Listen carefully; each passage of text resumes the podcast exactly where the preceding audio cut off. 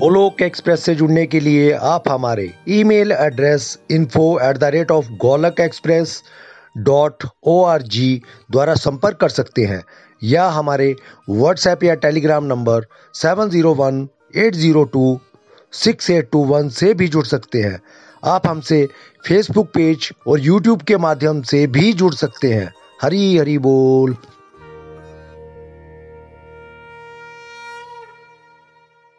Golok express के बलराम पूर्णिमा special सत्संग में आप सभी का स्वागत है। पूरे गोलक परिवार की तरफ़ से आप सभी को बलराम पूर्णिमा की हार्दिक शुभकामनाएँ। जय बलराम जय बलराम जय बलराम स्वामी, जय बलराम। राम स्वामी जय बलराम। हरी हरी बोल जी।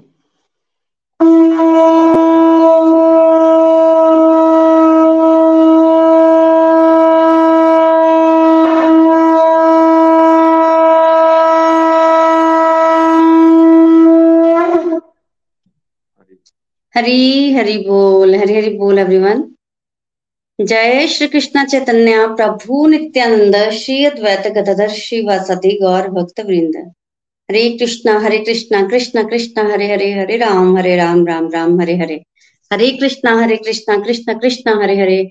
Hare Ram Hare Ram Ram Ram, Hare Hare. Hare Krishna Hare Krishna, Krishna Krishna, Hare Hare Hare Ram Hare Ram Ram Ram, Hare Hare. Busy through the body, free as the soul hari hari bol hari hari bol transform the world by transforming self न शस्त्र पे, न शास्त्र पे, न धन पर और ना ही किसी युक्ति पर। मेरा तो जीवन आश्रित है प्रभु, केवल और केवल आपकी कृपा शक्ति पर। गोलोक एक्सप्रेस में आइए, दुख दर्द भूल जाइए एबीसीडी की भक्ति में लीन होकर नित्यानंद पाइए।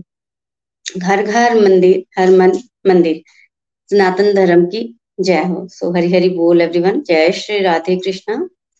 एक बार आप सभी को बलराम पूर्णिमा की बड़ी बड़ी शुभकामनाएँ। देखिए, कल हमने रक्षाबंधन विशेष सत्संग सुना। रक्षाबंधन की आप सभी को बहुत बहुत शुभकामनाएँ। कई जगह पर रक्षाबंधन जो है वो पिछले कल सेलिब्रेट किया गया था और कई जगहों पे आज जो है वो रक्षाबंधन सेलिब्रेट किया जा रहा है। यहाँ चंबा में जो है वो आज है रक्षाबंधन तो हम राखी का जो त्योहार है वो आज करेंगे। देखिए, आज बलराम जी का प्रकटे दिवस है। बलराम जी भगवान श्री कृष्णा के बड़े भाई हैं, आप सभी उनको जानते होंगे।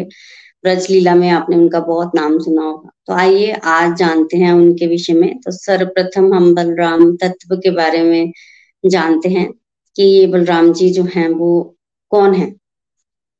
देखिए, भगवान श्री कृष्णा जो हैं, वही सर्वे सर्वा हैं और सर्वप्रथम वही थे। तो भगवान ने ही अपने आप को जो है वो विस्तारित किया। ठीक है?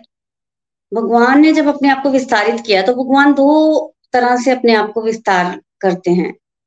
ठीक है? एक भगवान अपने आप को विस्तार करते हैं रूप, अनेक रूपों में, जो दिखने में बिल्कुल भगवान जैसे होते हैं। जैसे भगवान ने रासलीला की तो उसमें भगवान ने अपने आप को एक्सपेंड किया तो भगवान देखने में एक जैसे थे। भगवान का विवाह हुआ, सोलह हज़ार एक सौ रानियों के साथ तो भगवान ने अपने आप को एक्सपेंड किया। तो भगवान देखने में बिल्कुल एक जैसे थे। तो वो एक पाँच विस्तार होता है भगवान का जो, जिसमें भगवान जो है वो एक जैसे दिखते हैं। फिर एक दूसरी तरह से भगवान अपने आप को एक्सपेंड करते हैं, जिसमें भगवान सेम तरह से, सब कुछ सेम होता है, सिर्फ़ रूप का थोड़ा सा डिफरेंस होता है। और जब भगवान अपने आप को उस तरह से एक्सपेंड करते हैं, जिसमें हल्का सा रूप का डिफरेंस आए तो वो जो प्रथम विस्तार हैं, वो है बलराम जी। बलराम जी बेसिकली प्रकट हुए और उनके अंदर भगवान की सेवा का भाव है। तो भगवान जो है, वो सेव्य भगवान है और बलराम जी जो है, वो सेवक भगवान है। तो बलराम जी के रूप में वो सेवा करते हैं और भगवान जो है, वो सेवा को स्वीकार करते हैं।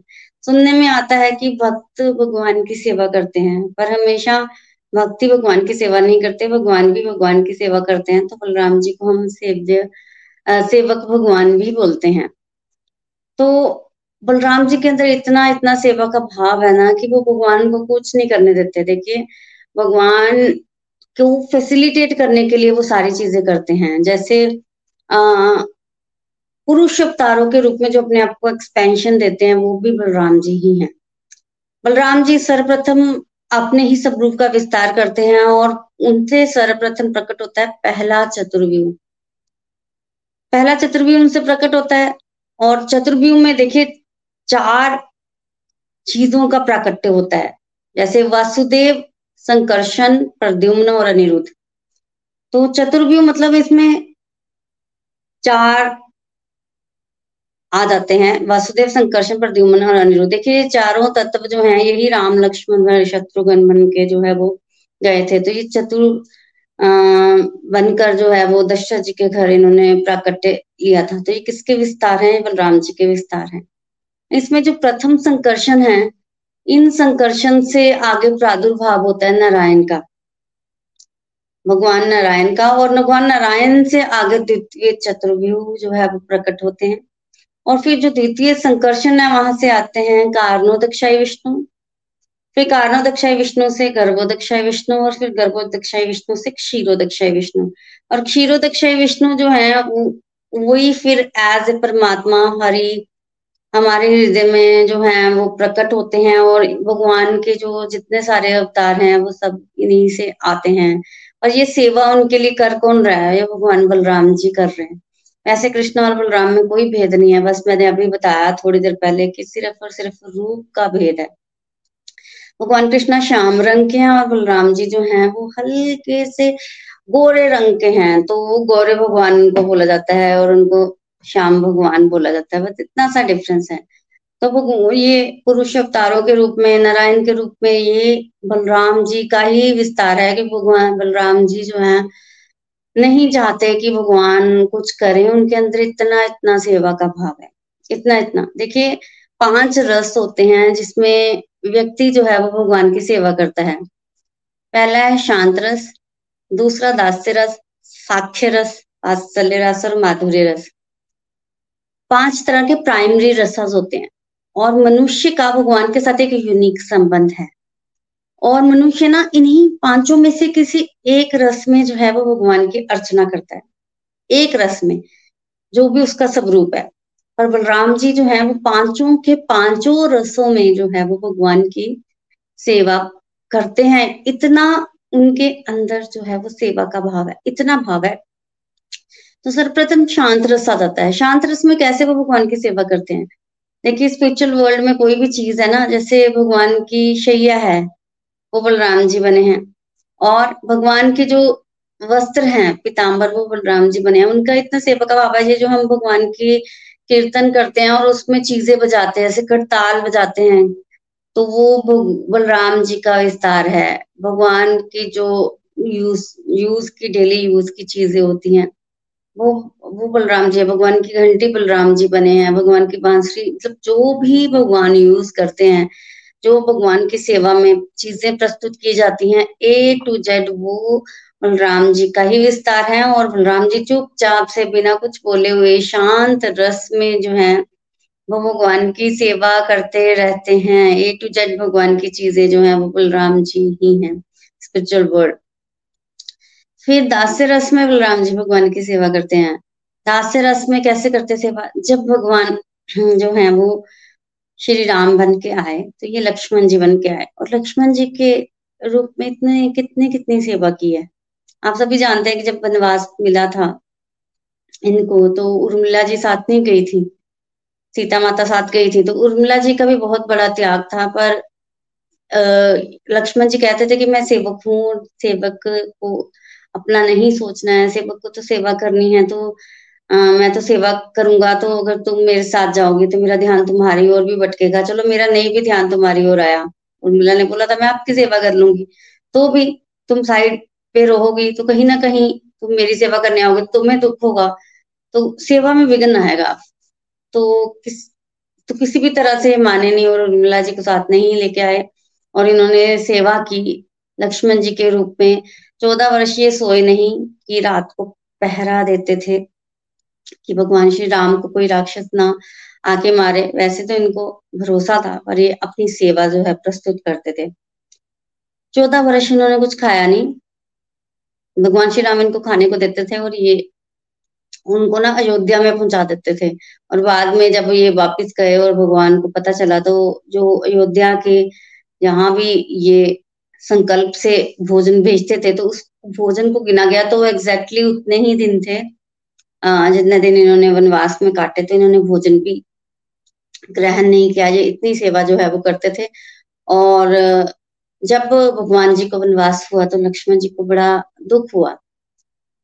क्रोध भी आ रहा था, पर भगवान राम ने इनको चुप करवा दिया। तो फिर एक बार लक्ष्मण जी ने भगवान जी से रिक्वेस्ट की। भगवान जी बड़े खुश थे, कुछ कह रहे थे। तो इन्होंने कहा कि मेरी रिक्वेस्ट ये है कि मैं अगले जन्म में जो है वो आपका बड़ा भाई बनना चाहता हूँ, क्योंकि अगर मैं बड़ा भाई होता तो मैं कभी भी इस तरह से आपको वनवास नहीं जाने देता। मैं आज्ञा दे देता आपको कि आप यहीं रुको। जस्ट बिकॉज़ मैं छोटा हूँ तो मैं इस तरह का कुछ नहीं कर पाया। तो इस तरह से लक्ष्मण जी ने रिक्वेस्ट की और लक्ष्मण जी की रिक्वेस्ट करने पर भगवान ने इनको बोला कि चलो तुम मेरे अगले जन्म में बड़े भाई बन जाना। तो जब भगवान जो है वो श्री कृष्ण के रूप में आए तो ये बलराम जी जो है बड़े भाई के रूप में, लक्ष्मण जी ही बलराम जी हैं, बड़े भाई के रूप में आए। इसलिए इनको दाऊ जी भी बोला जाता है, बड़े भाई का सब रूप। नित्य लीला में ये बड़े भाई हैं भगवान के। भौतिक लीला में कभी छोटे भी बन जाते हैं, पर नित्य लीला में ये बड़े भाई ही हैं। और जब भगवान जो है, वो चैतन्य महाप्रभु के रूप में आते हैं तो ये जो है, वो नित्यानंद प्रभु के रूप में जो है, वो आते हैं। बलराम जी।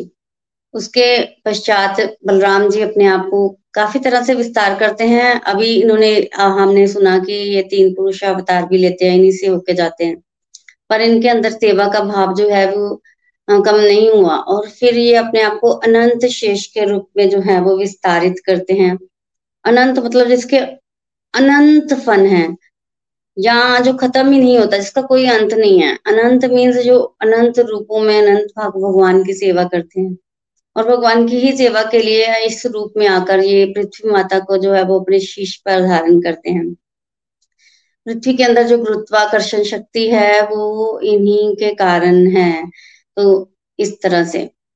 तो ये अभी भी इनके अंदर जो है वो सेवा का भाव जो है वो कम नहीं हुआ तो ये भगवान की शैया भी बन जाते हैं।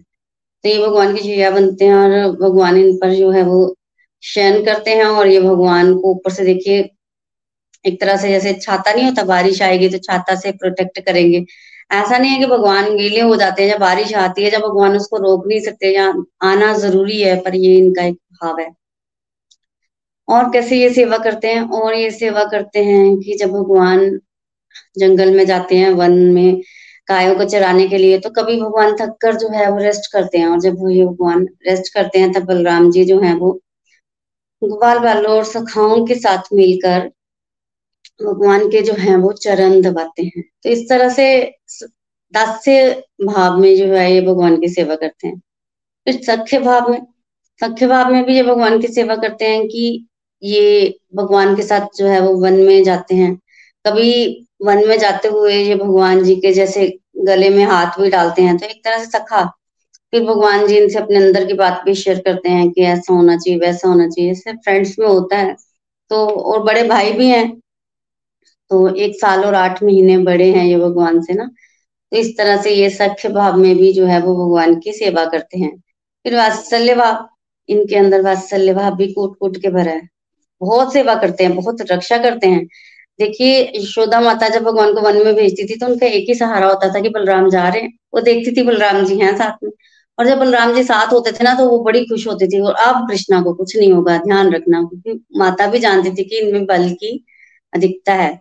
एक बार वो बलराम जी का जन्म दिवस था तो बलराम जी नहीं जा पाए थे। भगवान जी के साथ उस दिन कालिया देह की लीला हुई थी। जब भगवान यमुना नदी में कूद गए थे और जब यशोदा माता को पता चला था तो बहुत परेशान हो गई थी।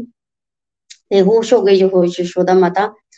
तो उस समय बलराम जी ऑल दो हंस रहे थे वहाँ पर, और कोई जो है, सब परेशान थे। बलराम जी हंस रहे थे, क्योंकि उनको पता था कि इनको कुछ होने वाला नहीं है। तो उनको देखकर यशोदा माता यहाँ ब्रजवासियों को लगा कि नहीं, कृष्ण को कुछ नहीं होगा, ये बालक हंस रहा है। बट माता को ये लगता था कि आज बलराम जी साथ नहीं है तो इसलिए जो है वो ऐसा हो गया है। तो बलराम जी को साथ होना चाहिए और बलराम जी भी जो है वो भगवान का पूरा ध्यान रखते थे। वो बलराम जी भगवान को बोलते थे, इधर से मत जाना, इधर कोई ना कोई असुर होगा, तुम इधर से चले जाओ। तो इस तरह से वो ध्यान रखते थे। पूरा वात्सल्य भाव में भगवान की सेवा करते थे। फिर आ गया माधुर्य भाव। तो ये माधुर्य भाव में भी भगवान की सेवा करते थे। कैसे? ये अनंग मंजरी के रूप में श्रीमती राधा रानी की छोटी बहन के रूप में जो है वो प्रकट हुए। और छोटी बहन के रूप में प्रकट हुए और फिर ये पूरी राधा रानी की जो लीलाएँ होती थी, उसमें साथ रहते थे। तो इस तरह से ये उस भाव में भी जो है वो सेवा पूजा जो है वो करते थे। आगे इनका स्वरूप क्या है? इनका जो स्वरूप है वो सोलह वर्ष की अवस्था का है। इनका रंग गोरा है और इनका जो आ, मतलब वस्त्र हैं वो नीले रंग के हैं ये नीलांबर जो है वो धारण करते हैं। ये इनका स्वरूप है। प्रकटे इनका जो भौतिक जगत में हुआ वो हुआ भाद्र मास की शुक्ल पक्ष की पूर्णिमा को। तो बड़ा ही सौभाग्यशाली दिन है। देखिए हमें ये समझना पड़ेगा कि बलराम जी की ना हमारे जीवन में बड़ी इम्पोर्टेंस है। बलराम जिसमें बलराम देखिए नाम से पता चल रहा राम मतलब जो दूसरों को आनंद दे ठीक है? और बल मतलब जिसके अंदर बहुत बल की अधिकता हो। किस बल की बात कर रहे हैं? भौतिक बल की बात कर रहे हैं कि आध्यात्मिक बल की बात कर रहे हैं? देखिए भौतिक बल तो इनमें है ही पर यहाँ बल हो, बात हो रही है आध्यात्मिक बल की। ये स्पिरिचुअल स्ट्रेंथ देते हैं। पर राम जी जो वो आदि गुरु हैं मतलब जितने भी गुरु हैं इस मटेरियल वर्ल्ड में जितने भी गुरु हैं आदि गुरु जी गुरु तत्व को रिप्रेजेंट करते हैं। गुरु एक मतलब शरीर नहीं होता, गुरु बॉडी नहीं होता। गुरु एक गाइडेंस होती है तो जब जब डिवोटीज को गाइडेंस की ज़रूरत होती है, ये गुरु तत्व के रूप में प्रकट होते हैं। बाकी जो गुरु हम लोग धारण करते हैं, वो इनकी रिप्रेजेंटेशन है। तो व्यक्ति ने अगर डिवोशन में आगे बढ़ना है, भगवान की लीलाओं में खोना है तो उनको स्ट्रेंथ चाहिए, बल चाहिए, शारीरिक बल नहीं, उनको चाहिए आध्यात्मिक बल। और वो आध्यात्मिक बल जो है, वो बलराम जी ही देते हैं। देखिए, हम भगवान कृष्णा को जानते राधा रानी को जानते हैं, इतनी बार वृंदावन जाए।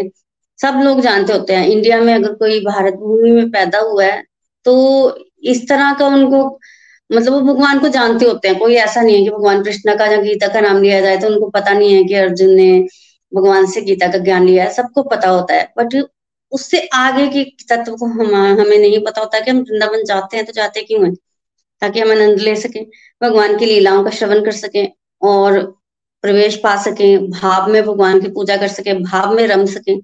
पर वो भाव हमें कहाँ से प्राप्त होगा, हमें पता नहीं होता, इसलिए हम लोग उसको प्राप्त नहीं कर पाए हैं। कितने ही लोग वृंदावन गए हैं, पर क्या प्राप्ति भी हो गई? है तो ऐसा नहीं है, क्योंकि हमें पता नहीं है तो हमें उसके लिए चाहिए स्पिरिचुअल स्ट्रेंथ और वो स्पिरिचुअल स्ट्रेंथ हमें बलराम जी से मिलती है, ये आदि गुरु हैं। हमें इनसे प्रेयर्स करनी चाहिए कि ये हमें आध्यात्मिक बल दें, क्योंकि बिना आध्यात्मिक बल के जो है वो हम लोग जो है भगवान की भक्ति में आगे नहीं बढ़ सकते और जितने भी स्पिरिचुअल सेंट्स हुए हैं, उनको आध्यात्मिक बल नित्यानंद जी ने ही दिया है। नित्यानंद प्रभु की आज्ञा होती है तो वो लोग जो है वो धाम नित्य धाम में प्रवेश करते हैं। ठीक है? ज़्यादा तो क्या बोलना ये, यही सार है। हर मतलब भक्त के साथ जो एलिवेटेड डिवोटी है, उनके साथ ऐसे ही होता है। जैसे कृष्णदास कविराज गोस्वामी, उन्होंने चैतन्य चरितमृता का लेखन किया और चैतन्य चरितमृता में जो है, वो लिखने की आज्ञा उनको किसने दी? नित्यानंद प्रभु ने दी। तो जब नित्यानंद प्रभु कृपा करते हैं तो आज्ञा देते हैं और साथ में अपना बल भी देते हैं और वो डिवोटी जो है, वो उस काम को जो है, वो करता है। नरोत्तम दास ठाकुर इनको वृंदावन नित्य बास करने की आज्ञा किसने दी? नित्यानंद प्रभु ने दी। तो जब भी भक्तजन जो है, वो राधा कुंड पे यहाँ परमानेंट जो है वास करते हैं और वहाँ पर वास करने के बाद वो भगवान का भजन पूजन करते हैं तो नित्यानंद प्रभु की आज्ञा होती है। गुरु तत्व की आज्ञा होती है। बिना गुरु तत्व के व्यक्ति जो है, वो स्पिरिचुअल स्ट्रेंथ गेन करके आगे नहीं बढ़ सकता।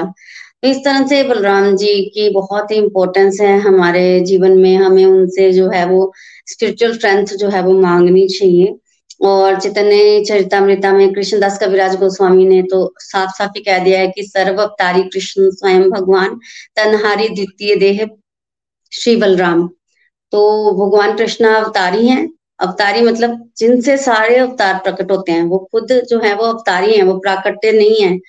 वो अवतारी हैं और उनसे बाकी सभी अवतार जो है वो प्रकट होते हैं। तो इस तरह से ये जो समझने की शक्ति है, बल है, ये हमें बलराम जी जो है वो देते हैं।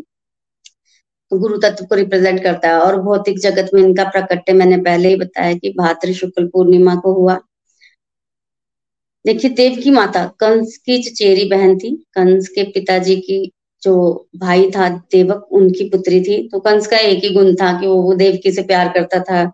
इसके अलावा उसका और कोई भी गुण नहीं था और उसी गुण की वजह से उसको भगवान ने जो है वो किसी भी तरह से कोई भगवान से संबंध रख लेना तो वो तर जाता है। तो देवकी तो भगवान की माता बनने वाली थी तो बस इसी से उसका उद्धार हुआ है। तो देवकी माता का विवाह हुआ, कंस अपनी बहन से प्यार करता था, वो उनको छोड़ने के लिए जा रहा था।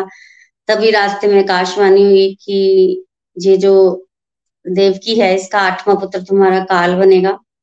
और जब ये सुना तो कंस जो है वो देवकी माता को मारने को तैयार हो गया। तब वसुदेव जी ने रक्षा की। तब मान तो गया कंस। वसुदेव जी ने कहा था कि मैं अपने सारे पुत्र तुम्हें ला के दे दूँगा तुम देवकी को छोड़ दो। तो कंस मान तो गया।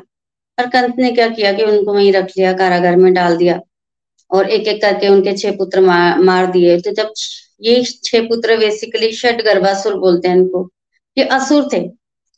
और पिछले जन्म में ये कंस के पुत्र थे कंस कालने में था पिछले जन्म में और ये कंस के पुत्र थे और किसी श्राप की वजह से जो है वो इनको ये श्राप मिला था कि तुम्हारा ही पिता तुम्हें मार देंगे। तो फिर इस तरह का विधान किया गया है बहुत लंबी कथा है कि ये देव की माता के पुत्र बन के आए और कंस ने ही जो है वो इनको आ, मारा।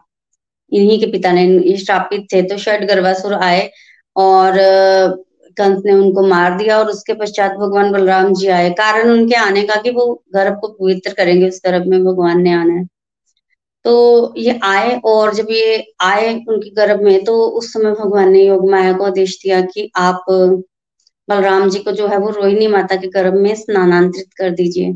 ये रोहिणी माता वसुदेव जी की पत्नी हैं और जब वसुदेव जी को कारागार में डाल दिया गया तो उनकी पत्नी जो है वो नंद बाबा के पास रहने चली गई थी। वसुदेव जी ने उनको भेज दिया था क्योंकि उनको डर था कि कहीं वो रोहिणी माता को भी कारागार में ना डाल दे और नंद बाबा जो है वो वसुदेव जी के बड़े ही प्रिय मित्र थे।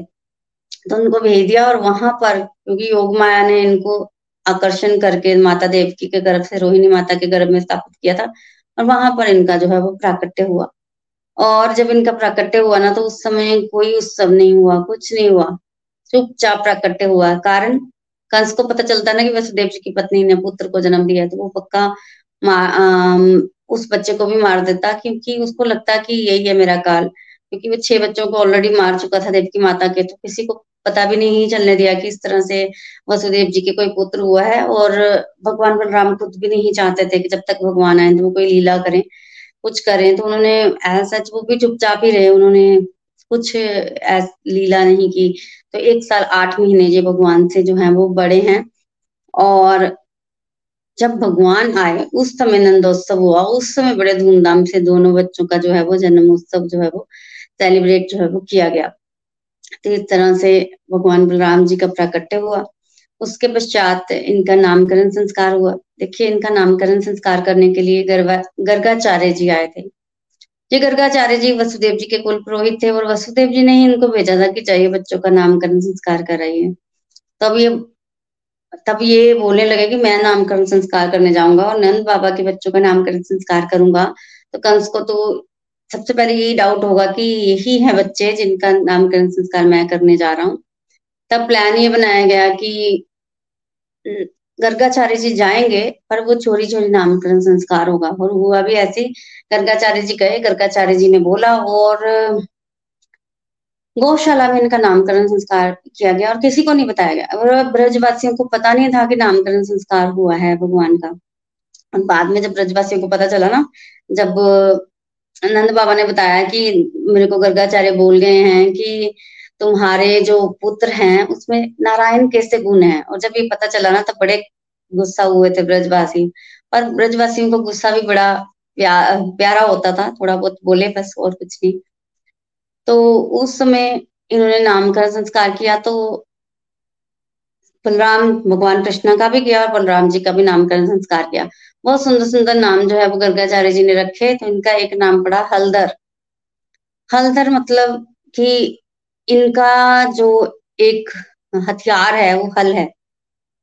ये हल धारण करते हैं, उसी के कारण इनका नाम हलदर पड़ा और एक इनका नाम पड़ा मुसली। मुसली मतलब ये मूसल धारण करते हैं। तो ये इनके दो हथियार हैं। देखिए, आप सामने देखें, अगर तो इन्होंने हल भी धारण किया और हाथ में मूसल भी लिया हुआ है। तो ये, यही दो हथियार थे, इसी से ये असुरों का जो है, वो वध करते थे। इसके अलावा इनका एक नाम है अनंत। अनंत मतलब जिसका कोई अंत नहीं है। अनंत मतलब जो अनंत रूपों में भगवान की सेवा करते हैं। तो ये अनंत रूपों में भगवान की सेवा करते हैं और कितने भी विस्तार कर देते हैं भगवान की सेवा करने के लिए। एक इनका नाम है शेष। शेष, देखिए शेष के रूप में ये भगवान जी के जो है वो बिस्तर बनते हैं ना, भगवान जी का बेड बनते हैं। शेष मतलब ये जब कोई नहीं होता तो ये शेष रहते हैं भगवान की सेवा करने के लिए। तो ये कभी भी छोड़ते नहीं है सेवा। एक नाम इनका दाऊ जी है, बड़े भाई होने के नाते इनका नाम दाऊ जी पड़ा। रेवती रमन, ये रेवती माता के जो है, वो पति हैं, उससे इनका नाम देव, रेवती रमन पड़ा। एक इनका नाम पड़ा रोहिणी रोहिणी माता के पुत्र होने की वजह से इनका नाम रोहि, रोहिणी पड़ा। रोहिणी नंदन भी इनको बोलते हैं। देखिए, रोहिणी जो है, ये पिछले जन्म में कद्रू थी तो कद्रू जो है, वो सर्पों की माता है तो इसलिए वे चाहते थे कि इनके प्राकट्य का गौरव जो है, वो माता को ही प्राप्त हो। और इनका एक नाम है बलभद्र। बलभद्र मीन्स की जिसमें बल की अधिकता हो, बहुत बल था इनमें तो बलराम और बलभद्र भी इनको बोल देते हैं। और संकर्षण है इनका एक नाम। संकर्षण, अभी हमने सुना कि योग माया ने इनको देवकी माता से, के गर्भ से आकर्षित करके जो है वो, रोहिणी माता के गर्भ में स्थापित किया तो जिससे एक गर्भ से दूसरे गर्भ में आकर्षित होने के कारण इनका नाम संकर्षण पड़ा।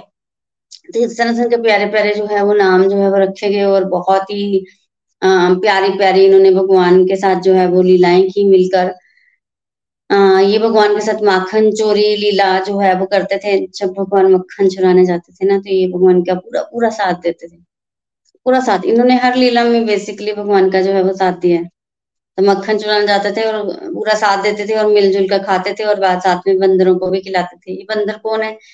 ये रामलीला में ना जब युद्ध हुआ था राम रावण तो उस समय बंदर जो है, बानरों ने सहायता की थी भगवान की और लास्ट में एक फीडबैक दिया था भगवान को कि बाकी सब तो ठीक है, भोजन कुछ ठीक नहीं हुआ, बाकी सब तो ठीक है। मतलब तो भोजन मिला पर कुछ भोजन में वो मज़ा नहीं आया तो वो तो भगवान ने बोला था कि अभी तो चलो जो मिल रहा है वो खा लिया आपने पर तुम्हें मैं ब्रज लीला में जो है वो भोजन का आनंद दिलाऊँगा। तो वही वानर जो है वो ब्रज लीला में भी आए और जब भगवान माखन चोरी करते थे तो सारे वानर वही आ जाते थे और भगवान उनको माखन और मिश्री खिलाते थे।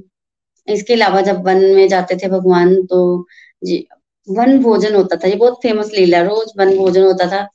मित्र लोग घर से जो है वो भोजन लाते थे और भगवान जो है वो मिलकर सबके साथ भोजन करते थे। बहुत ही प्यारी लीला है। ये एक बार ब्रह्मा जी आए थे और ये लीला देख के ब्रह्मा जी भी मोहित हो गए थे। तो फिर उन्होंने भगवान की जो है वो परीक्षा भी ली। इसको हम ब्रह्म भी मोहन लीला भी बोलते हैं। तो इस तरह से जो है वो, ये भी लीला जो है वो बड़े प्यार से जो है वो ये लोग करते थे। फिर गऊ चराने वाली लीला होती थी। भगवान गऊ चराने जाते थे, फिर गऊ को वापिस लाते थे। बांसुरी बजाते थे भगवान। और कुछ नहीं करना होता था। कुछ नहीं बोलना। बांसुरी बजाते थे तो गैया वन को चल, चरने चल चल पड़ती थी और बांसुरी बजाते थे, भगवान तो गैया वापिस आ जाते थे। और गैया को ये भली भांति पता होता था कि अब बांसुरी बजी, अब वापिस जाना है और अब बांसुरी बजी है, अब वन को जाना है। तो आने की बांसुरी और जाने की बांसुरी गैया खूब समझती थी तो वैसे ही करती थी। फिर ये ब्रज लीला बहुत सुंदर हो रही थी, तभी अक्रूर जी आए। और अक्रूर जी जो है, वो भगवान कृष्ण और बलराम को जो है वो साथ लेके, जब इनको लेके जाया जा रहा था, तब गोपियों ने इनको रोकने की भी कोशिश की, पर मिले ये रथ रोका गोपियों से मिले पर फिर अल्टीमेटली ये लोग चले गए। वहाँ पहुँचे कंस का वध किया। कंस के वध से पहले कुछ मल थे जो इन पर आक्रमण करने आए थे। चानूर और मुष्टिक पाँच मल थे बेसिकली ये। तो भगवान कृष्ण और बलराम ने मिलकर जो है वो आ, इन असुरों का भी वध किया। चानूर मुष्टिक ये कंस के साथ रह रहे थे मल तो थे पर असुरी थे एक तरह से। तो उसका उनका वध भी जो है वो इन्होंने किया। फिर इनको जो है वो भेजा गया संदीपनी मुनि के आश्रम में विद्या ग्रहण करने के लिए। वहाँ ये सिक्सटी फोर डेज़ तक रहे। चौसठ दिनों में इन्होंने जो है वो चौसठ विद्याओं को ग्रहण किया। देखिए, उस समय चौसठ विद्याएँ होती थी, जिसमें सारी विद्याएँ, कोई पेंटिंग जितनी भी आप जानते हैं सब आ जाती थी। तो नियम ये होता था कि एक दिन में व्यक्ति एक ही विद्या ग्रहण कर सकता है तो वो नहीं कर सकता। तो इसलिए इनको चौसठ दिन लग गए, नहीं तो ये एक ही दिन में सारी विद्याएँ सीख लेते हैं क्योंकि चौसठ विद्याएँ होती हैं। और इस तरह से अपनी शिक्षा कंप्लीट करके इन्होंने गुरु दक्षिणा दी और गुरु के जो मृत पुत्र थे, उनको लाकर उनको जो है वो सौंपा और गुरु दक्षिणा देने के पश्चात वापिस आ गए और वापिस आके जो है वो कंस को मार कर गए थे। देखिए, जब ये वापिस आए ना तो उस समय क्या हुआ? कंस की दो पत्नियाँ थी अस्थि और प्राप्ति, जो कि जरासंध की पुत्रियाँ थी। और जरासंध की पुत्रियाँ क्योंकि विधवा हो गई थी तो जरासंध को बड़ा क्रोध आया तो वो भगवान पर आक्रमण करता था मथुरा पर। अठारह बार उसने मथुरा पर आक्रमण किया और भगवान जो है वो सत्रह बार, अठारह बार उसकी सेना को खत्म किए और जरासंध को जीवित छोड़ देते थे। क्योंकि भगवान असुरों का वध करना चाहते थे, दुष्टों का वध करना चाहते थे, और ये जरासंध जो है वो दुष्टों को इकट्ठा करके जो है वो लाता था उनके लिए। दुष्टों को इकट्ठा करके लाना भगवान ने, और दुष्ट इकट्ठे हो जाते थे तो फिर भगवान जो है जरासंध लाता था और फिर भगवान जो है उनको मार देते थे। और जब अठारहवीं बार इन्होंने आक्रमण किया तो भगवान को लगा उस समय कालियावर ने भी आक्रमण किया था। भगवान को लगा कि दोनों तरफ़ से आक्रमण है और ये इनकी योजना है कि जब कृष्ण वेर से लड़ेगा तो कालियवन जो है वो मथुरा वासी को नुकसान पहुंचाएगा। तब भगवान ने कहानी खत्म की, भगवान ने द्वारिका लीला द्वारिका प्रकट की और सब मथुरा वासियों को द्वारिका शिफ्ट किया और भगवान जो है भाग गए। रन छोड़कर भाग गए और इसलिए इनका नाम रन छोड़ भी पड़ा और उस समय भगवान कृष्ण और बलराम साथ में भागे और प्रवर्शन नामक पर्वत से कूद गए और कूद कर जो है वो समुद्र में गए और वहाँ से द्वारिका नगरी में प्रवेश कर दिया। जिससे दरअसल को ये लगा कि भगवान मर गए हैं, क्योंकि उसने पर्वत को ना आग लगवा दी थी चारों तरफ़ से। उसको लगा मर गए हैं और एक कुछ कुछ देर के लिए शांति हो गई एटलीस्ट और भगवान ने फिर द्वारिका में बड़ा सुंदर जो है वो राज्य किया ऐश्वर्य लीला भगवान की जो है। द्वारिका में रही। कुछ समय के लिए उन्होंने व्रज लीला की, फिर मथुरा लीला, कुछ समय के लिए की और ज़्यादा समय जो है वो द्वारिका लीला में, ऐश्वर्य में लीला में इन्होंने व्यतीत किया। फिर उन्होंने कई असुरों का वध किया। तो सर्वप्रथम इन्होंने धेनु का सुर का वध किया। तो एक बार जब ये वन भोजन, वन लीला के लिए गए थे गऊ को चराने के लिए तो वहाँ ये तालवन के पास जो है वो ठहरे हुए थे। तालवन बहुत सुंदर वन है, जैसे कि आप सामने देख रहे हैं ना कंस का वन था, पर इसमें कोई अंदर नहीं जा सकता था। क्यों?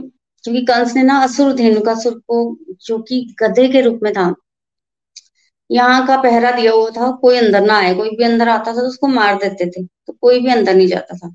तालवन था। और ताल फल होता है। ताल फल बहुत स्वादिष्ट होता है और उसकी खुशबू बहुत सुंदर। तो भगवान कृष्णा के जो मित्र तो ग्वालवल सखा, ताल वन के जो ताल फलों की खुशबू है, उसको सूंघ रहे थे और भगवान कृष्णा तो खाने, उनके जो मित्र है भगवान कृष्णा के, उन खाने के शौकीन है। भूख लगी है, राम जी के पास आए और कहा, भूख लगी है, ताल फल खाने हैं हेनु का सूर्य अंदर। ऐसे ऐसे बोला तो भगवान ने बोला, चलो, खाते हैं। तो भगवान बलराम जी जो है उनको ताल वन में ले गए और वहाँ पर ये लोग ताल फल खाना शुरू हो गए। धेनुकासुर को पता चला तो धेनुकासुर बड़ा क्रोधित हुआ। भागा हुआ आया, गधे के रूप में था और भागा हुआ जब आया ना तो पिछले पैरों से बलराम जी पर प्रहार किया। बलराम जी में तो पहले ही बल की बहुत अधिकता है तो उनको कौन मार सकता है? उन्होंने वही दोनों पैर पकड़े, जो इस पर, जिससे आक्रमण किया था और उस पैरों से ही गोल गोल गोल गोल इनको घुमाया और एक धेनु का सुर को ना एक ताल के पेड़ पर फेंका। जैसे ही धनकसुर को एक ताल के पेड़ पर घुमाकर फेंका ना ताल का पेड़ एक टूटा दूसरे पेड़ पे गिरा दूसरा टूटा तीसरे पे गिरा तीसरा टूटा ऐसे लाइन में सारे ताल के फल जो आ, मतलब ताल के पेड़ गिर गए और ताल कितने सारे ताल फल नीचे गिरे और खुश हो गए वाल वाल वाह वाह। इतने मीठे इतने स्वादिष्ट फल। फिर बाकी असुरों को पता चला कि हाँ भाई कुछ शोर हो रहा है। जब आए बाकी असुर जो कि गधे के रूप में थे तो बाकी असुरों ने भी आक्रमण किया। तब बलराम जी ने उनको उठा उठा के ना एक एक दाल मतलब घुमा घुमा के, घुमाने से ही इतनी तेज घुमाते थे। घुमाने से ही सबके प्राण उड़ गए, मर गए सारे और सबको एक एक ताल पेड़ पे फेंक दिया। देखो सामने दृश्य देखिए, तार फिर उस पर एक एक असुर मरा हुआ तो मतलब ये दृश्य भी बहुत सुंदर जो है वो दिख रहा था। तो ये अज्ञानता का प्रतीक है बेसिकली और भगवान बलराम जी ने जो है वो वध किया। देखिए, भगवान बलराम जी जो है वो एक एक करके हमारे अंदर के असुरों को मारेंगे, तब हम भगवान की तरफ़ आगे बढ़ेंगे। स्पिरिचुअल स्ट्रेंथ देंगे ना हमें? तो ये असुर उन्हीं के प्रतीक है। इनका वध बलराम जी ने ही किया। भगवान ने भी बहुत सारे असुरों का वध किया। पर स्पेसिफिक अज्ञानता का जो वध है वो बलराम जी ने किया, पर लंबासुर का वध किया लोक का प्रतीक है, उसका वध भी बलराम जी ने किया। तो फिर भगवान ने जो है वो आगे पर लंबा सुर का वध किया। देखिए, पर लंबासुर जो है, वो जान गए थे कि कृष्ण बड़े शक्तिशाली हैं। कृष्ण ने इतने असुरों का वध किया है तो मुझे अगर वध करना है तो मैं क्यों ना बलराम जी का वध करूँ? एक एक करके चलते हैं। तो ये सोच कर ना वो ग्वाल वाल के रूप में आया और जब वो पहुँचा ना, तब भगवान एक खेल खेल रहे थे। भगवान खेल रहे थे कि दो दल बने हुए थे। गेम चल रही थी तो जो दल हारेगा, वो जीते हुए दल के बच्चों को अपने पीठ पर चढ़ाकर जो है वो सवारी करवाएगा। इस तरह की डील थी। तो देन प्रलंबा सुर ने सोचा कि ग्वाल वाल के रूप में आगे आगे मैं कृष्ण के दल में हो जाता हूँ। तो कृष्ण तो बलवान है, उसको तो मैं मार नहीं पाऊँगा। कृष्ण के दल में मैं जाऊँगा, कृष्ण का दल हारेगा तो मैं फिर जीते हुए दल के बच्चों को बलराम जी को मैं उठा के ले जाऊँगा। और बलराम जी को जब मैं उठा के ले जाऊँगा तो मार दूँगा। प्लान बनाया उसने। कृष्ण के दल में शामिल हो गया। कृष्ण का दल हार गया, बलराम जी का दल जीत गया और उसने बलराम जी को फटाफट से अपने पीठ पर बिठाया और भाग गया। प्लानिंग तो इसकी यही थी, थोड़ा दूर ले गया, पहले तो पास पास ही था, फिर थोड़ा दूर ले गया। और रास्ते में इसने अपने शरीर को परिवर्तित कर दिया कि अब मैं राक्षस हूँ और मैं बलराम जी को मार दूँगा। ये बड़ा बन गया राक्षस के रूप में। बलराम जी को पता चला देखिए, बलराम जी से वैसे तो छुपा नहीं था, पर चलो इसने प्रकट ही कर दिया तो बलराम जी को ये ले जा सकता है वाला राम जी ने अपना बल बढ़ाया। बाहर इससे सहन नहीं हुआ। जब बाहर सहन नहीं हुआ तो नीचे गिरने लगा था भगवान बलराम जी ने, एक ही मुक्का मारा सिर पे। उसी टाइम इसका अंत हो गया। तो सिर पर मुक्का पड़ा और अंत हो गया। तो इस तरह से फिर लंबा सुर को भी मारा। और फिर भगवान बलराम जी ने धेनु का द्वित बानर का वध किया। द्वित बानर बेसिकली ये आ, होता था भगवान राम जी ने जब रावण के साथ युद्ध किया था तब बाली के साथ होते थे ये द्वित बानर ना उस समय तो भगवान राम की बड़ी सहायता की थी इसने। पर ये नरकासुर का मित्र बन गया। नरकासुर तो आप सभी जानते हैं कि सोलह हज़ार एक सौ रानियों को मतलब भगवान की रानियाँ बनी उनको कन्याओं को इसने किडनैप किया हुआ था कि जब गिनती पूरी हो जाएगी तो मैं सबके साथ एक साथ विवाह करूँगा। तो इतना दुष्ट था, कन्याओं को उठा के ले आता था। तो द्वितमाना ने दोस्ती की नरकासुर से भगवान ने नरकासुर को मारा। सोलह हज़ार एक सौ कन्याओं के साथ विवाह किया। तब से ये द्वारिका के आसपास उत्पात करता था। इसको लगता था कि भगवान ने मारा क्यों? मेरे मेरे मित्र को मारा। तो द्वारिका के आसपास काफ़ी उत्पाद ये करता रहता था। एक बार क्या हुआ कि रेवत पर, पर, भगवान बलराम जी जो है वो रासलीला कर रहे थे। देखिए भगवान कृष्णा तो कभी वृंदावन छोड़ के आया तो दोबारा कभी वृंदावन नहीं गए। पर एक बार भगवान कृष्णा ने बलराम जी को जो है वृंदावन जो है वो भेजा था। तो तब दो महीने बलराम जी जो है वृंदावन रहे थे। तो रेवत पर्वत पर वो गोपियों के साथ रासलीला कर रहे थे। तो भगवान बलराम भी रासलीला करते हैं। भगवान बलराम भी कृष्णा ही है। बट सेट ऑफ़ कॉपीज जो है, वो अलग थी। बलराम जी की कॉपीज और भगवान जी की कॉपीज अलग थी। तो उस समय ये द्वित वानर आया, इस, इसने देखा तो इसका भी मन हुआ कि मैं भी रास करूँ। तभी गया। भगवान बलराम जी की तरह एक्ट करने लगा। पहले तो स्त्रियों को लगा कि वानर है, वानर खेल खेल रहा है। पर जब खेल खेल में इसने, अः, स्त्रियों के वस्त्र जो है, वो पकड़ने शुरू किए, तब स्त्रियों ने बलराम जी को कहा। बलराम जी को क्रोध आ गया। तो पहले इसने अस्त्र शस्त्रों से बलराम जी को मारा। बलराम जी को कहाँ लगने वाले थे अस्त्र शस्त्र फिर इसने पेड़ उखाड़ उखाड़ के बलराम जी को मारना शुरू किया। क्रिकेट का मैच चल रहा था। ये इधर से पेड़ मारते थे।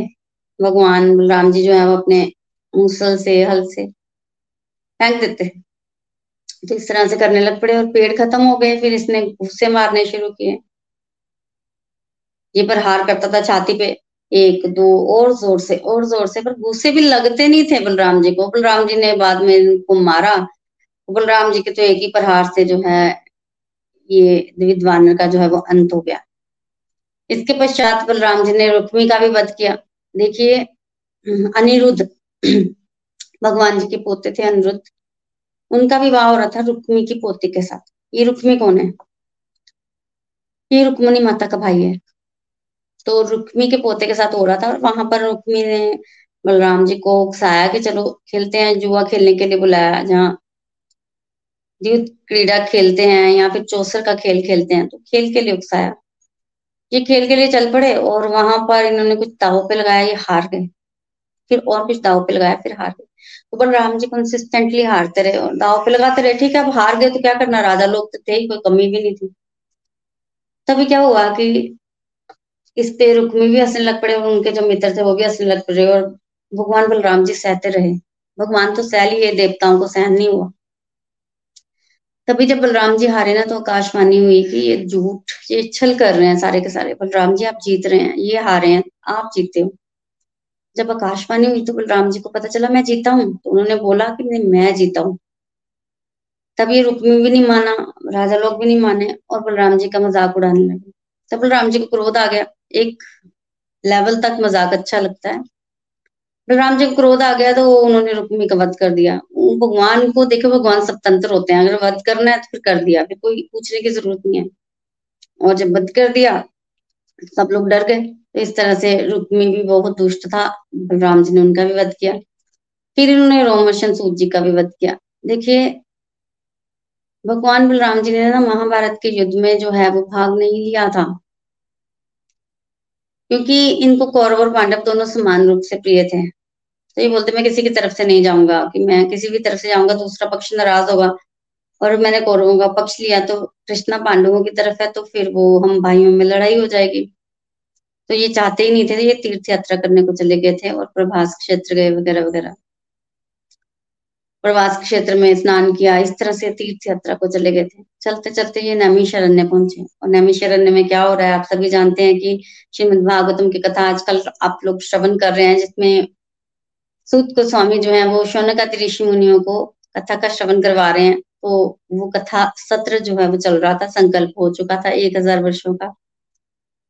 उसी समय बलराम जी वहाँ पहुँच गए जब बलराम जी वहाँ पहुँचे तो सभी ने खड़े होकर इनको नमस्कार किया। बट वहाँ पर रोमहर्षण सूत बैठे थे रोमहर्षण सूत ने खड़े होकर इनको नमस्कार नहीं किया। देखिए, एक तरह से तो कहते हैं कि जो व्यासासन पर बैठा होता है, उसको किसी के लिए खड़े नहीं होना चाहिए। बार बार कोई आ रहा है तो वो, उनको कथा श्रवण करवानी चाहिए। तो उनको खड़ा ना होने का विधान है। पर ये कोई आया थोड़ी था, ये तो भगवान थे तो भगवान आ जाए तो तब भी क्या खड़े नहीं होना, तब तो खड़े होना है। तो इन्होंने देखा कि रोमोशन ना खड़े हुए, ना उन्होंने रिस्पेक्ट दी। और एक होता है ना कि बैठे बैठे व्यक्ति नमस्कार कर देता है तो कोई नमस्कार नहीं किया। उनको लगा कि मैं कथा श्रवण करवा रहा हूँ तो मैं सबसे ऊँचा हो गया तो एक तरह का अहंकार आ गया। और कहीं ना कहीं बलराम जी ने उनमें यह अहंकार देखा और कहा कि इतना अहंकार और ये कथा श्रवण करवा रहे हैं तो क्रोध आ गया। अब यज्ञ चल रहा है। यज्ञ में ना बहुत ज़्यादा हथियार नहीं आप ला सकते। तो फिर ये हथियार तो नहीं लेके आए, वहाँ एक घास का तिनका था। इन्होंने घास का तिनका उठाया और घास के तिनके से रोम हसन का वध कर दिया। घास के तिनके से। देखिए, घास का तिनका क्या होता है? उससे तो किसी बच्चे को भी ना लगे। पर इनमें बल की इतनी अधिकता है कि इनके बल से ही वो घास का तिनका भी बड़ा काम कर गया। राम जी में बल बहुत है ना? घास के तिनके से वध कर दिया, तभी नमीश्वर ने ऋषि मुनि बोलने लगे आपने क्या किया? इसको तो हमने लंबी आयु का आशीर्वाद दिया था। इसने तो हमें कथा श्रवण करवानी थी। ये था, वो था और बड़ा कुछ हुआ था वहाँ पर। तो अब कैसे, क्या किया जाए? उसका तो अपने वध किया। अब हमें कथा कौन श्रवण करवाएगा। कैसे होगा? जब ये सब कुछ नैमिषारण्य के ऋषि मुनि कह रहे थे, तब बलराम जी ने कहा तो मैं इनको जीवित कर देता हूँ। देखिए, भगवान की पावर देखिए, मैं जीवित कर देता हूँ। तब ऋषि मुनियों ने कहा कि नहीं, आप तो भगवान है, स्वतंत्र हैं, जो आपने कर दिया, सो कर दिया। जीवित करने की ज़रूरत नहीं है इनको, और आपने ठीक ही किया बस इतना सा विधान कर दीजिए कि हमारी कथा में विघन ना आए। मतलब हम कथा श्रवण करते रहे तब बलराम जी ने कहा कि पुत्र भी पिता को रिप्रेजेंट करता है। पुत्र भी पिता की फॉर्म होता तो इनके पुत्र को जो है वो हम व्यास आसन पर बिठाएँगे, तभी उग्र श्रवा सूत, जो कि रोमशन सूत जी के पुत्र थे, उनको व्यासासन पर बिठाया गया। और जितने भी आशीर्वाद ऋषि मुनियों ने सूत जी को दिए थे, वो सारे के सारे ट्रांसफ़र किए गए। वहाँ फिर उग्र श्रभा सूत जी ने जो है वो कथा का श्रवण जो है वो ऋषि मुनि को कराया। और जब इस तरह से हुआ तो फिर बलराम जी ने ऋषि मुनि से पूछा कि मुझे अब क्या प्राश्चित करना चाहिए? तो भगवान को देखिए, प्राश्चित की कोई आवश्यकता नहीं है।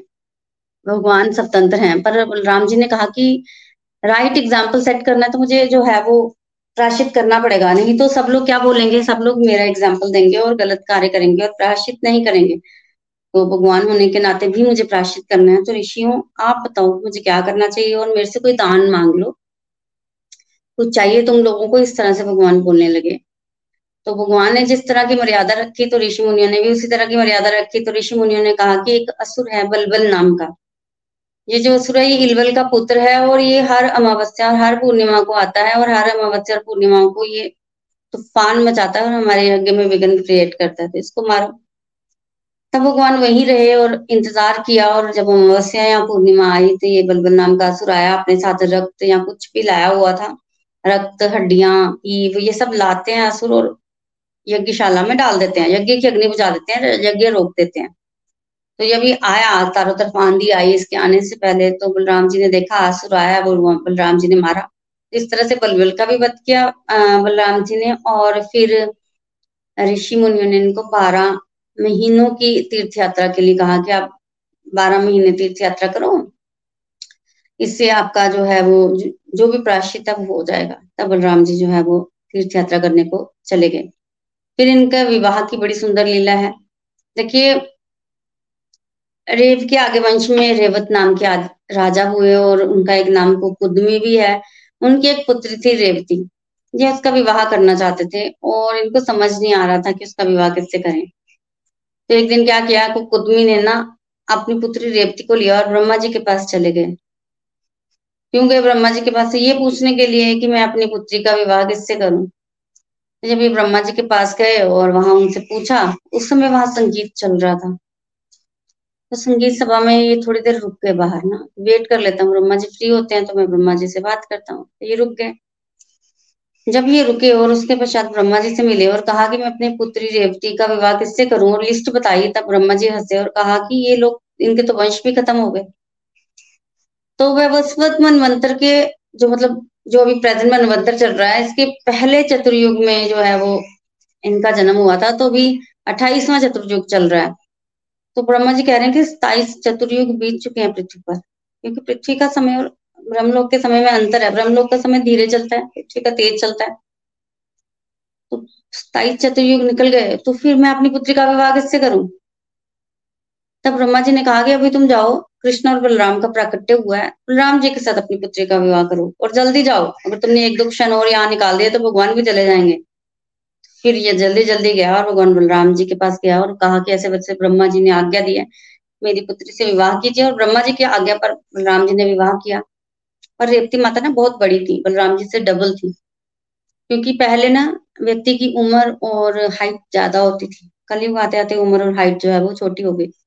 तब बलराम जी ने अपने हल का प्रयोग करके जो है वो रेवती माता को छोटा किया और फिर उनसे तो है वो विवाह किया। जिस तरह से भगवान की विवाह लीला हुई, उसके अलावा शिष्य इन्होंने दुर्योधन को शिष्य स्वीकार किया और दुर्योधन को शिष्य स्वीकार करके इन्होंने जो है उसे गदा विद्या का दान दिया। गदा युद्ध सिखाया और तभी इन्होंने महाभारत के युद्ध में हिस्सा नहीं लिया था कि इनके प्रिय थे दुर्योधन। वैसे तो पांडव भी प्रिय थे, पर दुर्योधन को इन्होंने सिखाई थी ना गदा तो प्रिय था।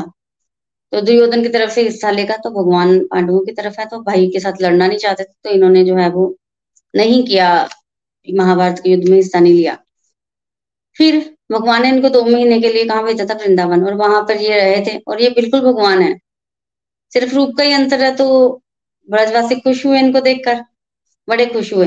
तो क्या हुआ जब ये वहाँ थे तो रासलीला कर रहे थे तो एक बार तो इनका मन हुआ यमुना नदी के किनारे ये रासलीला कर रहे थे कि यमुना में विहार करें।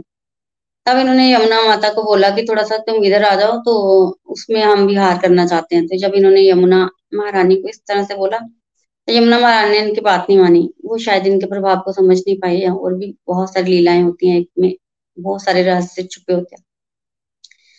और जब वो नहीं आई तो इनको क्रोध आ गया, तब इन्होंने अपना हल निकाला और यमुना जी को खंड खंड में विभाजित कर दिया। तो थोड़े ही खंडों में यमुना जी विभाजित हुई थी। तो इन्होंने कहा कि मैं तुम्हें छोटे छोटे टुकड़ों में बांट दूँगा और तुम्हें इधर ले आऊँगा। तो यमुना जी का आकर्षण करने लगे। तब यमुना महारानी प्रकट हुई, नमस्कार किया और कहा कि मैं आपके प्रभाव को समझ नहीं पाई। तो आप कृपया मेरे पे कृपा करें और मुझे इस तरह से खंड खंड में विभाजित ना करें। तब यमुना मैया की प्रार्थना पर इन्होंने उनको जो है वो विभाजित नहीं किया। जो विभाजन हो गए, उसके बाद नहीं किया। और फिर ये जो है वो यमुना नदी के जो जल में जो है इन्होंने क्रीड़ा की। इस तरह से बहुत सुंदर लीलाएँ जो है वो ये कर रहे थे। एक बार क्या हुआ कि दुर्योधन की पुत्री लक्ष्मणा का स्वयंवर हुआ। तो लक्ष्मणा का जब स्वयंवर हो रहा था, तब साम वहाँ पहुँच गए और उन्होंने ज़बरदस्ती लक्ष्मणा का अपहरण कर लिया और विवाह कर लिया। देखिए, पुराने जमाने में ऐसा होता था कि जब कोई पुरुष स्त्री को छू देता था तो उसका विवाह उसी से किया जाता था। वो उसी की मानी जाती अब कौरवों ने, विष्णु पितामा ने, कृपाचार्य ने, द्रोणाचार्य ने, दुर्योधन ने, शकुनी ने, सबने आपस में करण ने सलाह मारनी सलाह बनाई कि ये तो सामने ठीक नहीं किया। ये, उसको दंड अवश्य मिलना चाहिए। ऐसे कैसे मतलब लक्ष्मणा से विवाह कर दिया। भीष्म पितामह कहने लगे कि अब तो वो हमारा संबंधी हो गया, हम उसको मार नहीं सकते हैं, क्योंकि अब वो लक्ष्मणा का पति है। और सबक तो सिखाना चाहिए, ऐसे कैसे? तो उन्होंने क्या किया? उन्होंने पीछा किया और सांप को बंदी बना लिया। विवाह तो लक्ष्मणा से करना है, मारना भी नहीं है, पर कारागार में भी कर दिया। और जब यादवों को पता चला, देखो, ऐसा नहीं है कि विष्णु पितामह को ये पता नहीं था कि यादवों को पता चलेगा तो वो युद्ध के लिए आ जाएँगे, पता था विष्णु पितामह को। और देखेंगे, यादवों को सबक सिखाना है तो इस तरह से इन्होंने शाम को कर लिया, किडनैप कर लिया। उधर पता चला, भगवान जी को तो भगवान जी लड़ने के लिए आने लग पड़े, सबने योजना ये बनाई तब बलराम जी ने कहा कि लड़ने की क्या ज़रूरत है? संबंधी है, अभी प्यार से समझाएँगे और ले आते हैं बच्चों को। अब लड़ने का क्या फ़ायदा? अब ये तो होना ही है। तो ये बलराम जी आए, दुर्योधन स्वागत के लिए गया। गुरु जी आए कदा युद्ध सीखा है। स्वागत तो बड़ा किया, सत्कार तो बड़ा किया गुरु जी का। गुरु जी ने, बलराम जी ने सब सब कुछ स्वीकार किया। और जब बलराम जी ने शाम को मांगा तो ये सब लोग बिगड़ गए। हम आपका सत्कार करते हैं, इसका मतलब ये नहीं है कि हम आपसे नीचे हैं, या हम शक्ति में आपसे कम है, या आप इस तरह से बोलेंगे तो हम ऐसे ही कर देंगे। उसने ऐसा किया है। माने नहीं कोई भी बात। और नगर के बाहर से ना उनको छोड़ के वापिस आ गए। हम नहीं देंगे शाम को। अब बलराम जी को पहले तो वो सुनते रहे। आदित्य भी स्वीकार कर लिया। अब उनको लगा कि ज़्यादा हो गया तो उन्होंने कहा कोई बात नहीं, तुम ऐसे नहीं दोगे तो मैं वैसे ले जाऊँगा। तो इन्होंने अपना हल निकाला। और देखियो आपने किसान को हल जोतते देखा, ऐसे हल मारते हैं नीचे और फिर मिट्टी को उखाड़ लेते हैं। तो इन्होंने, इनको लगा कि बलराम जी कहते हैं कि मैं हल मार के इनका हस्तिनापुर को उखाड़ लूँगा और नदी में बहा दूँगा। तो इन्होंने ऐसे हल मारा, हस्तिनापुर को उखाड़ा। नदी में बहाने वाले थे तो हस्तिनापुर में तो भूचाल आ गया। ये क्या हो रहा है, ये क्या हो रहा है, ये क्या हो रहा है? पता चला कि बलराम जी जो है वो हस्तिनापुर को बहाने जा रहे हैं। हस्तिनापुर इधर को सिरकने लग पड़ा। थोड़ा थोड़ा तो खींच ही रहे थे ना बलराम जी। चाहते तो एक झटके में भी खींच सकते थे, पर वो डराना ही होता जरा। भगवान की लीला है तो इस तरह से खींच रहे थे बलराम जी ना तो जब वो खींच रहे थे तो विष्णु पितामा तो जमेदार थे बोले कि शक्तिशाली से क्या वैर लेना, सांब और लक्ष्मणा को लिया और जाकर बलराम जी को सौंप दिया और कहा कि हस्तिनापुर को सुरक्षित कीजिए। और बलराम जी तो बच्चों को ही लेने आए थे, वो सीधे नहीं मिले तो उन्होंने थोड़ी सी उंगली टेढ़ी कर दी तो बच्चों को लेके चले गए। तो इस तरह से उन्होंने हस्तिनापुर की जो विनाश की लीला वो भी की कि विनाश किया नहीं पर डराया बहुत। और उसके पश्चात यदुवंश का विनाश भी इन्होंने करवाया। यदुवंश को श्राप लगवाया। देखिए हम जब कपड़े गंदे हो जाते हैं ना तो कपड़ों को धोते हैं, साबुन लगाते हैं और जब कपड़े साफ़ हो जाते हैं तो साबुन को भी धो देते हैं, कपड़ों में नहीं रखते, उसी तरह से। भगवान अपनी लीला के लिए यादवों को, देवताओं को और स्पिरिचुअल वर्ल्ड से अपने नित्य पार्षदों को लेके आए थे। और जब भगवान ने जाना था तो उन पार्षदों को भी साथ लेके जाना था। क्योंकि देखिए, भगवान की द्वारिका में जो भी शरीर छोड़ेगा, भगवान के साथ वो सब लोग जो है, वो तर जाएँगे। भगवान ने सबका उद्धार किया। अब देवता लोगों को भगवान गोलोक धाम में वास देना नहीं चाहते थे। देवता लोग कैसे गोलोक जा सकते हैं? भगवान की सहायता के लिए आए थे तो भगवान ने इनको प्रभास क्षेत्र पहुँचा, इनको श्राप लगवाया और ये प्रभास क्षेत्र में इन्होंने शरीर का त्याग किया। तो यादव वंश का भी विनाश करवाया कि यादवों में ना आपस में लड़ाई हो गई। और जब लड़ाई हुई ना तो वहाँ एक घास थी, एरक नाम की, और वो घास तलवार से भी ज़्यादा तिखी थी। तो उन्होंने तलवारें उठाई, अपनी तरफ़ से तो घास ही उठाया, पर वो तलवार से भी ज़्यादा तिखी थी। तो एक दूसरे को मारने लगे, तब भगवान कृष्ण और बलराम गए, और उन्होंने रोकने का प्रयास किया, और जब रोकने का प्रयास किया तो देखिए, कहते हैं ना, विनाश टले भी प्रीत होती। भगवान को मारने को पड़ गए? इतना मतलब अहंकार हो गया था। तो भगवान सोचने लगे कि मेरा ही वंश कल को इस धरती पर बोझ बन जाएगा, खतरा बन जाएगा, लोग इनसे डरेंगे, इतने बलवान है, शक्तिशाली है, तब भगवान कृष्ण और बलराम ने वही घास उठाई और अपने ही वंश का जो है विनाश किया। अब कुछ लोग आपस में लड़ मरे, कुछ भगवान ने जो है वो मारे और इस तरह से जो है वो यदुवंश का विनाश हुआ। उसके पश्चात भगवान जो है, वो तिकलीला को विराम करके जो है वो अपने धाम चले गए। तो देखते देखते भगवान कृष्ण और बलराम बचे थे तो पहले भगवान बलराम जी जो है एक पेड़ के नीचे बैठे। भगवान कृष्ण भी वहीं बैठे हुए थे दूसरी तरफ़ और उस समय वहाँ पर दारुक भी था। तो भगवान ने दारुक से कुछ वार्तालाप की और भगवान ने शरीर का त्याग करना था। अर्जुन भी थे, मैत्र ऋषि भी आए। उस समय जो भी हुआ, ठीक भगवान के शरीर त्याग करने से पहले ना दारुक और भगवान ने क्या देखा कि बलराम जी एक पेड़ के नीचे बैठे हैं और इनके मुँह से हज़ार फनों वाला एक नाग जो है वो निकल रहा है। और वो हज़ार फनों वाला जो नाग है, वो उसकी जो स्तुति है वो समुद्र भी कर रहा है। और देखते देखते वो समुद्र में प्रवेश कर गया और इस तरह से बलराम जी ही जो हैं, वो भौतिक लीला में अपनी लीला को विराम देकर भगवान की आज्ञा से नित्य धाम को चले गए और वहाँ भी क्या कर रहे हैं? भगवान की सेवा ही कर रहे हैं। यहाँ भी सेवा कर रहे हैं और वहाँ भी सेवा कर रहे हैं। तो बोलिए, भगवान बलराम जी की जय। देखिए, आज बलराम पूर्णिमा है और हमें भगवान बलराम जी से जो है भाई प्रेयर्स करनी चाहिए कि वो हमें जो है वो स्पिरिचुअल स्ट्रेंथ दें, क्योंकि ये स्पिरिचुअल स्ट्रेंथ केवल और केवल राम जी ही दे सकते हैं, हमारे अंदर के विकारों को बलराम जी ही दूर कर सकते हैं। उनसे प्रेयर्स कीजिए कि हम भगवान की भक्ति में आगे बढ़ना चाहते हैं, वो हमें जो है वो स्पिरिचुअल स्ट्रेंथ दें, हमें गाइड करें ताकि हम भगवान के भक्ति के रास्ते पर आगे बढ़ सके और सच मानिए। इसके अलावा और कोई कोई तरीका नहीं है भगवान की भक्ति में आगे बढ़ने का तो हमें बलराम जी जो है वो हमारे लिए बहुत इंपॉर्टेंट है। उनसे स्पिरिचुअल स्ट्रेंथ की याचना जो है वो करनी चाहिए। तो बोलिए, भगवान बलराम की जय। हरे कृष्णा हरे कृष्णा कृष्णा कृष्णा, हरे हरे हरे राम हरे राम राम राम, हरे हरे। तो फ्रेंड्स चलिए, अब हम आगे बढ़ते हैं, अगले सेगमेंट की तरफ़ और चलते हैं। ईशा जी से सुनते हैं सुंदर सा भजन। हरी हरी बोली ईशा जी हरी हरी बोल, हरी हरी बोल प्रीति जी। बहुत बहुत धन्यवाद आज के शुभ दिवस पे। सभी को रक्षाबंधन की बहुत बहुत बधाई, बलराम पूर्णिमा की बहुत बहुत बधाई। आपके श्रीमुख से इतनी प्यारी सी कथा सुनकर के आनंद आ गया। बहुत सारी बातें जो पहली बार ही गोलोक एक्सप्रेस में आकर के हमें पता चल रही है, इतनी प्यारी प्यारी गूढ़ रहस्य वाली बातें। कैसे भगवान जी जो है, बलराम जी हैं जो हमें स्पिरिचुअल स्ट्रेंथ दे सकते हैं और हमारे अंदर भाव भी उन्हीं की कृपा से जाग सकता है, प्रभु की सेवा और अर्चना करने के लिए। तो बहुत ही प्यारा कथा आपने हमें बताया। कैसे उन्होंने इतनी सारी लीलाएँ की। हर एक भाव से भगवान को वो, उनकी सेवा करते हैं, हर एक रस का जो है वो आस्वादन करते हैं। भगवान को हर जगह ग्लोरीफाई करने में भी वो हेल्प करते हैं। कैसे उन्होंने शादी की, कैसे किस तरीके से पूरी उम्र जो है उन्होंने वो श्री कृष्णा जी के साथ बहुत ही प्यारी प्यारी लीलाएँ की और हम लोगों को जो है वो बहुत बहुत ब्लेस्ड किया। तो बहुत देर ना लगाते हुए चलिए हम चलते हैं अपने भजन की ओर, श्री बलराम जी के श्री चरणों में अर्पित करते हैं। हरी हरि बोल हरी हरि बोल। उम्हारा हलदर रोहणी नंदन चालो सागे सागे। उमारा हलदर रोहणी नंदन चालो सागे सागे। थारो साथ मिले तो दाता मारो भाग जागे। थारो साथ मिले तो दाता मारो भाग जागे।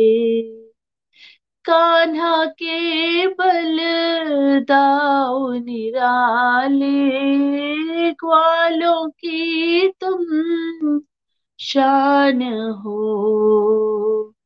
कान्हा के बल दाऊ निराले, ग्वालों की तुम शान हो। रेवती के हो प्राण प्यारे, माता का तुम मान हो थारे। बल के आगे रणभूमि से दुश्मन भागे, थारे बल के आगे रणभूमि से दुश्मन भागे, थारो साथ मिले तो दाता मारो भाग जागे, थारो साथ मिले तो दाता मारो भाग जागे। यदुकुल के हो, कुल भूषण तुम। धाकड़ का भी मान हो।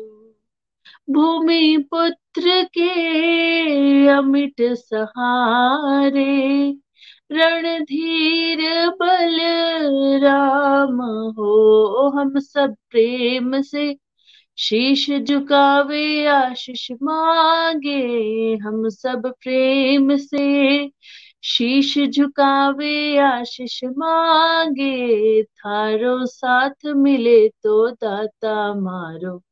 भाग जागे, थारो साथ मिले तो दाता मारो। भाग जागे। बलधारी का बल तुम ही हो, शेष नाग अवतार हो। भीमसेन के गुरु प्रतापी, हल मुसल निज हाथ हो बाबा। शत्रु मार भगाओ हमने। डर लागे, बाबा शत्रु मार भगाओ माने। डर लागे, थारो साथ मिले तो दाता मारो।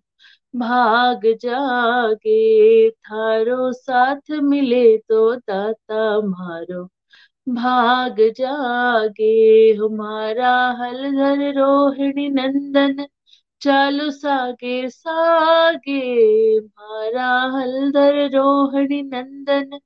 चालू सागे सागे, थारो साथ मिले तो दाता, मारो भाग जागे। थारो साथ मिले तो दाता, मारो भाग जागे। हरी हरी बोल, हरी हरी बोल बरनाम पूर्णिमा की जय। हरी हरी बोल हरी बोल। हरी हरी बोल, हरी हरी बोल। ईशा जी बहुत सुंदर भजन जो है वो आपने हमारे साथ शेयर किया है आज के पावन दिवस पर। बहुत आनंद आया सुनकर। थैंक यू ईशा जी हरी हरी बोल। तो आज इस मंच से भगवान श्री कृष्ण राधा रानी का बहुत बहुत धन्यवाद। निखिल जी, नितिन जी का धन्यवाद जिन्होंने ये ब्यूटीफुल मंच जो है वो हमें दिया। इसके अलावा विकास जी का, शंख सेवा के लिए और काजल जी का और श्रेया जी का स्टूडियो मैनेजमेंट के लिए बहुत बहुत धन्यवाद। फ्रेंड्स मैं आप सभी के लिए गुड न्यूज़ लेके आई हूँ। सेवन सितंबर को जन्माष्टमी है तो संसार में जब किसी का बर्थडे होता है तो हम लोग गिफ्ट देते हैं तो आप भगवान को इस बार जो है वो क्या गिफ्ट देंगे? ऑल दो भगवान का जन्म दिवस नहीं होता, उनका आविर्भाव दिवस होता है तो भगवान के प्राकट्य दिवस पर उनको क्या गिफ्ट देंगे आप? हम क्या दे सकते हैं भगवान को? सब कुछ उन्हीं का तो है। तो हम भगवान को ये ब्यूटीफुल गिफ्ट दे सकते हैं कि जो भी उन्होंने हमें करने को कहा है, हम उनकी आज्ञा का पालन कर सकते हैं। और भगवान ने क्या कहा है? भगवान ने भगवत गीता में अर्जुन के माध्यम से हमें बहुत सारी चीज़ें बताई हैं। तो क्यों ना हम उसको अपने जीवन में उतारे।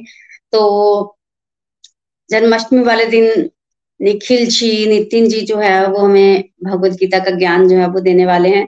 तो आप सभी ज़रूर श्रवण कीजिएगा। सुबह साढ़े पाँच बजे भगवत गीता का ज्ञान और अपने साथ जुड़े हुए, अपने दोस्तों को फैमिली मेंबर्स को, मित्रों को जो है वो भी प्रेरित कीजिएगा कि वो भी भगवत गीता का जो है वो ज्ञान सुने और ये समझें कि भगवान ने उनको क्या करने के लिए कहा है और फिर धीरे धीरे धीरे धीरे उसको अपने जीवन में उतारें। एक और गुड न्यूज़ है आपके लिए।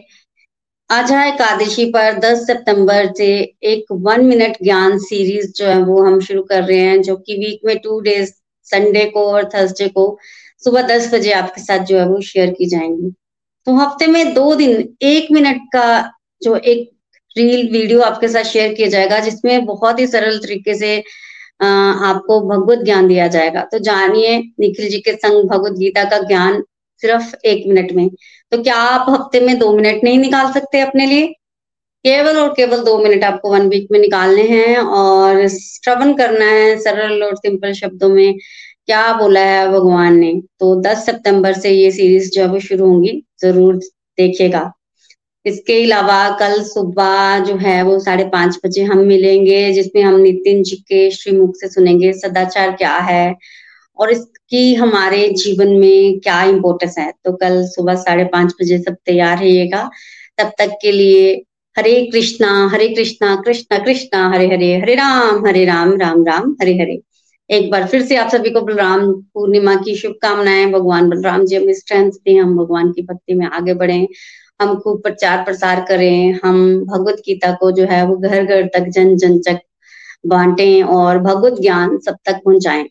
Hare Krishna Hare Krishna Krishna Krishna, Hare Hare Hare Ram Hare Ram Ram Ram, Hare Hare. Hare Krishna Hare Krishna, Krishna Krishna, Hare Hare Hare Ram Hare Ram Ram Ram, Hare Hare. Busy through the body through soul Hari, Hari बोल, हरी, हरि बोल transform the world by transforming yourself